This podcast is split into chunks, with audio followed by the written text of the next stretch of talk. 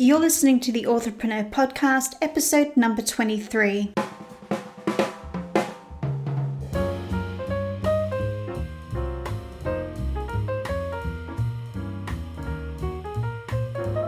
Welcome to the Authorpreneur Podcast. I'm your host, thriller writer Amelia Hay. On this podcast, I will bring you writing, book marketing, and self publishing advice so that you can create your dream author business, build your author platform, and be creatively independent. You can find the episode show notes and lots more information on the podcast page at ameliahay.com forward slash podcast.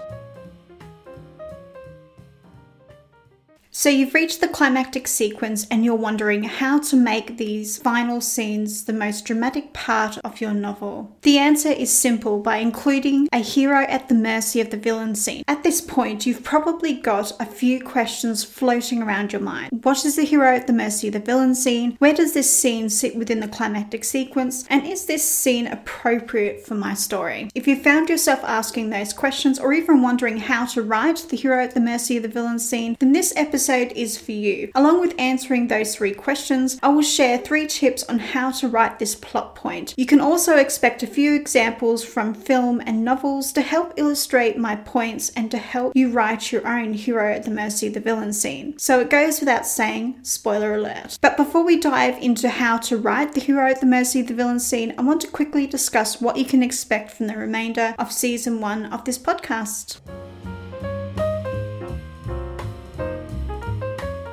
Before I dive into the writing tips, this is the 12th installment in my series on 3 act structure. If you've just joined me on this episode, then I will link the previous 11 episodes in the show notes and over my blog. You can find the show notes at ameliahay.com forward slash episode hyphen 023. After this episode, there are only two episodes left in series 1, which is focused on story structure. The episodes will be on how to write the return to the real world scene in, in a novel and how to structure a story using the hero's journey. So keep an eye out for these in your favorite podcasting app. Between season one and two, I will transition back to weekly behind the scenes podcast diary episodes where I'll talk about my experience with revision and the next steps in the publishing journey for my thriller novels Missing and Silence. I'm also considering devoting an episode of the behind the scenes podcast diary to answering a few frequently asked questions on writing and story structure. If you have a question that you'd love me to answer on this special show, then submit your question question via the form on my website at ameliahay.com forward slash question.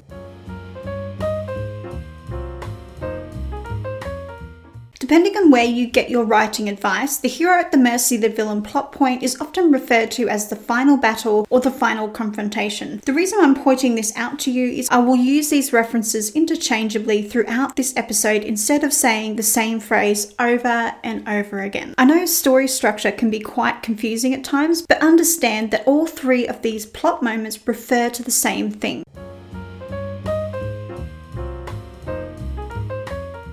The hero at the mercy of the villain scene can come earlier, for instance, just before the second plot point. However, it usually occurs between the 88 to 98% mark of the story. It's the final straw, the most dramatic part of your book. This moment forces the hero to make a realization, change, or grow. And it's in this moment within the climactic sequence where the hero has a victory, and more often than not, sacrifices are made to obtain this victory. Even though the title does imply this, the plot point doesn't doesn't have to be a literal battle. It can be metaphorical, like in The Great Gatsby, where the villain isn't Tom, but Gatsby's obsession with the American dream. The moment doesn't have to be one scene, it can be a few chapters. The length really should depend upon your story and what it needs to reach a satisfying conclusion. In light of that last point, it's essential I remind you that story structure is to be used as a guide. I don't want you to look at this series as a strict set of rules. Writing and entertaining and compelling story should come first over having a plot point in the right place. As a writer, it's crucial to understand story structure so that you can make better decisions when it comes to the plot of your novel.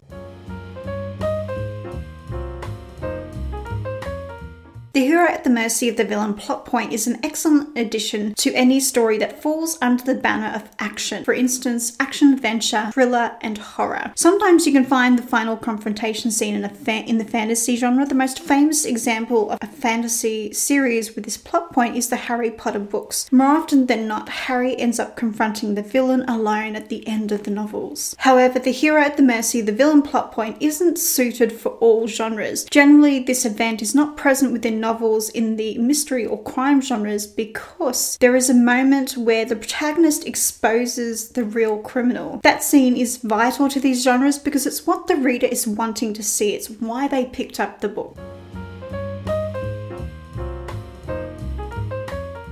Tip number one the hero becomes the victim. So, how does the hero become the victim? The protagonist experiences an all is lost moment leading up to the hero at the mercy of the villain's scenes. It's in that moment where the hero realizes that he has nothing else to lose. This gives him the courage to face the antagonist even though the odds are stacked against the hero from the start of the climactic sequence. As a result, the hero is captured and face and comes face to face with the villain. Just a side note, you don't have to do it exactly like that. That's just an example of how you would get the hero from the start of the climactic sequence where they have an all is lost moment to being in like a literal, maybe not a literal battle, but a moment where they're confronting the villain and they're in a position where the villain is actually causing them a lot of pain. Because in this hero at the mercy of the villain scene, that's actually the most important thing is that the villain is actually causing the hero pain in this. It's not any external circumstances.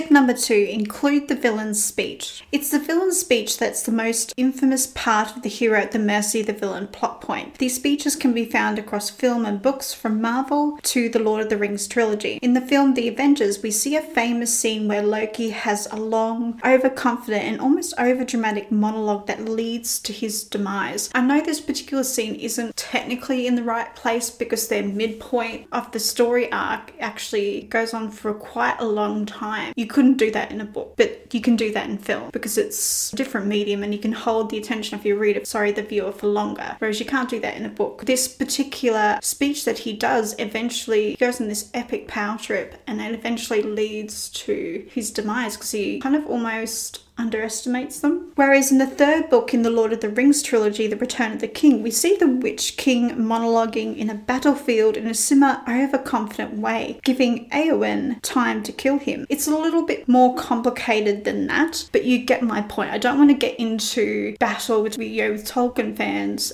as to who actually killed the Witch King because there's a few different thoughts behind this and they're both quite interesting, but I just I'm just sort of trying to look for examples to help you sort of get a better grasp of the hero at the mercy of the villain scene. The antagonist needs to be overconfident to the point where the reader believes the villain is going to win, but the villain needs to do more than gloat. Forget the evil, stereotypical Bond villain t- style of speech. Instead, the antagonist's point needs to make sense. The villain's speech masterfully articulates a valid point of view. In essence, it's logical because no one does anything in a vacuum and is merely pure evil. Think of it in terms of a best of intentions with a questionable methodology situation. The reader needs to see the villain's point of view, while sympathetic, the reader needs to side with the protagonist. Vulture perfectly illustrates this point where he explains the reasoning behind his actions to Peter Parker in the climactic sequence of the film. This moment actually leads Peter to reconsider joining the Avengers and just to stick around and protect the little guy.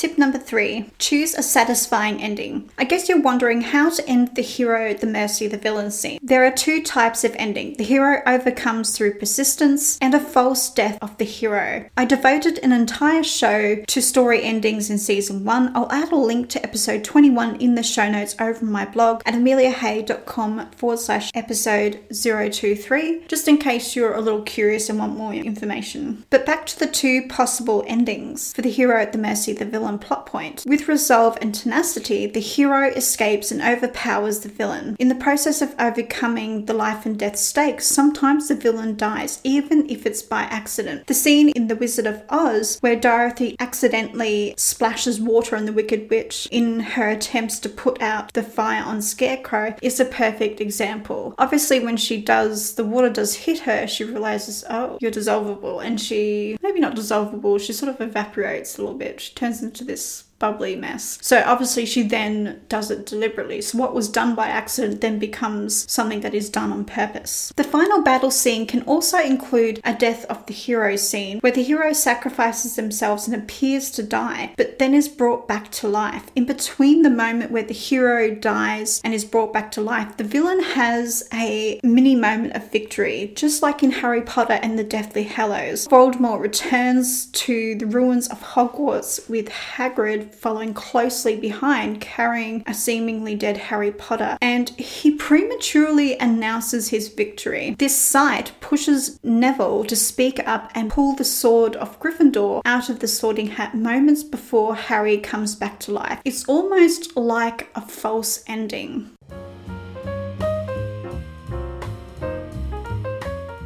In order to write a compelling hero at the mercy of the villain scene, you need to include a moment where the hero becomes the victim, the villain's speech, and choose a satisfying ending. Now, I have an important question for you. Are you struggling to write the hero at the mercy of the villain scene? I want to hear from you. Come on over to the show notes at ameliahay.com forward slash episode hyphen 023 and share your experiences or ask a question in the comments section or tweet me at Amelia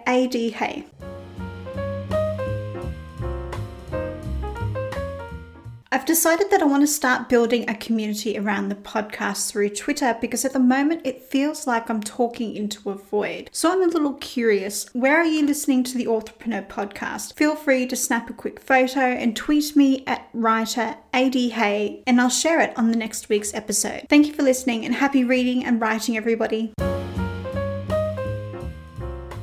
Thank you for listening to the Authorpreneur podcast. If you love this episode, then hit the subscribe button and leave a review on your favourite podcasting app. I'm your host, Amelia Hay, and I'll see you next week for another episode.